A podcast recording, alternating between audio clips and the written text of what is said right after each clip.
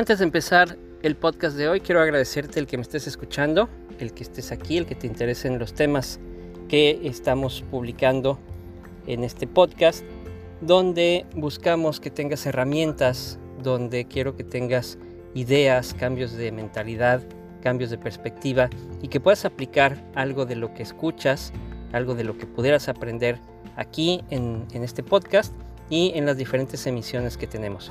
Si ya me estás siguiendo en redes sociales, también te agradezco mucho. Puedes buscarme como A Escandón Coach en cualquiera de las redes sociales. Y sin más preámbulos, vámonos al episodio del día de hoy en el podcast.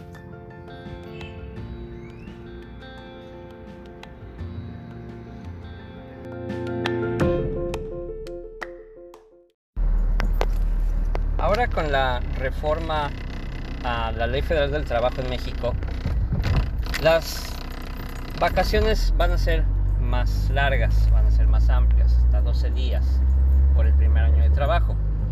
Entonces, lo que está empezando a suceder es que muchas empresas y muchos expertos en eh, temas financieros y en temas empresariales están haciendo ya las cuentas de cuál va a ser el costo para las empresas por este aumento de vacaciones, porque estamos hablando de que se incrementa la base eh, de cotización en el Seguro Social, se incrementa la prima vacacional, entonces hay un cierto aumento en, en los costos para las empresas.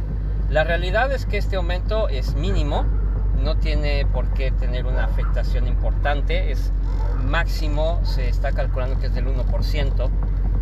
Eh, obviamente dependiendo del, tamaño de las empresas y de sus mismas operaciones y de cómo tengan registrados a los empleados, puede ser cercano al, al 1%, poco menos, poco más. La realidad es que la afectación no es tanta. Lo que no han tomado en cuenta y lo que se debería de contabilizar, se debería de estar analizando y midiendo, porque con eso de que hay mucha gente que dice que lo que no se mide no se puede mejorar, bueno, pues deberían empezar a medir las implicaciones de que las personas no descansen, las implicaciones que se dan cuando las personas no tienen sus vacaciones, no se les autorizan sus vacaciones o simplemente eh, no se les, se les otorga en el tiempo adecuado. Hay personas que desafortunadamente trabajan más de un año, a veces hasta dos años, y no toman sus vacaciones. Y aquí también hay un punto importante. Los líderes, los jefes, los directivos, los dueños, tienen que ser los primeros responsables en que las personas tomen sus vacaciones. Que se vayan de vacaciones, vacaciones largas. Sí, ahora va a ser 12 días. Mucha gente va a decir, bueno, ya es tiempo suficiente. Igual y no es tiempo suficiente para descansar. Pero, bueno, poniendo los pies sobre la tierra es lo que muchas empresas van a otorgar.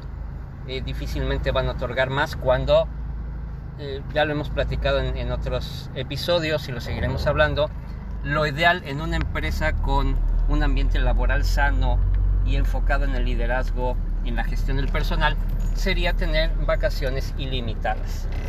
Pero bueno, vámonos al contexto de que las empresas estén otorgando eh, únicamente 12 días a partir de que se eh, publique esta reforma en la Ley Federal del Trabajo y en, en el Diario Oficial de la Federación. Entonces, realmente la promulgación de esto no es lo más trascendental sino que las empresas lo cumplan y que las empresas envíen a su personal de vacaciones. Que realmente si el empleado no ha solicitado sus vacaciones, que la empresa lo mande de vacaciones. Porque lo que no se está contabilizando, lo que no se está considerando, son los riesgos de trabajo cuando las personas no han descansado. Son los riesgos de trabajo, las enfermedades, el estrés acumulado, la frustración, la molestia, el enojo y todo eso se va, va llenando, ahora sí que va llenando el buche de piedritas. Entonces, sí, hay algunos empleados que son adictos al trabajo, el famoso workaholic, Y entonces el líder es donde tiene que entrar y decirle, ok, perfecto, nos encanta tu trabajo, nos encanta que seas tan comprometido o comprometida, pero tienes que descansar y te me vas de vacaciones. Entonces, es muy importante esto. Las empresas no están midiendo lo que provoca el que su personal no tome sus vacaciones. Y eso es lo que debería de medirse. No medir cuánto les va a costar darles unos días más, unos días menos. Y volvemos al mismo asunto.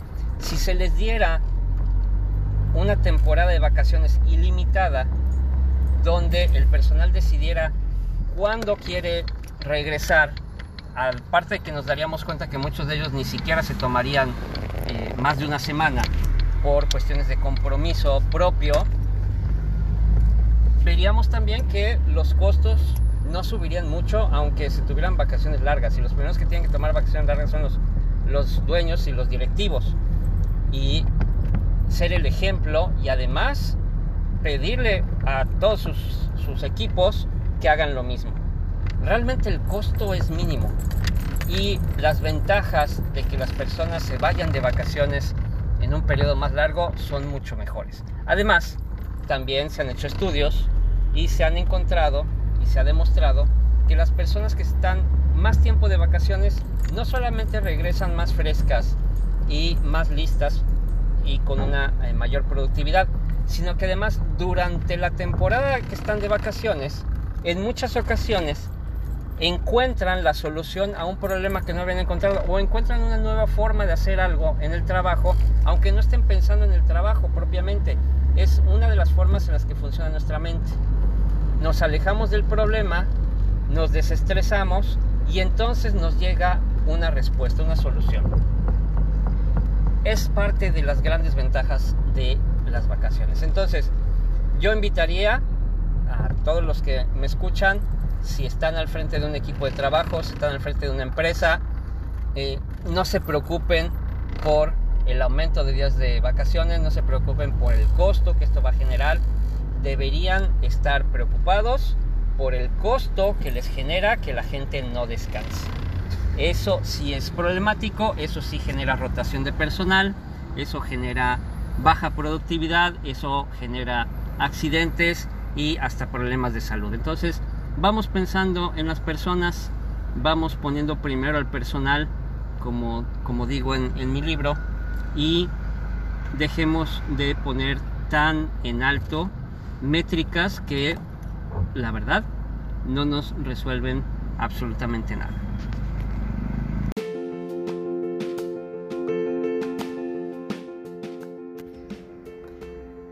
Gracias por escuchar el podcast de hoy, espero que te haya servido, espero que te haya dado algunas ideas, algunas herramientas y que lo puedas aplicar en tu negocio, en el plan de negocios que tengas para un futuro o en tu vida profesional. Sígueme en redes sociales a Escandón Coach y seguimos en sintonía.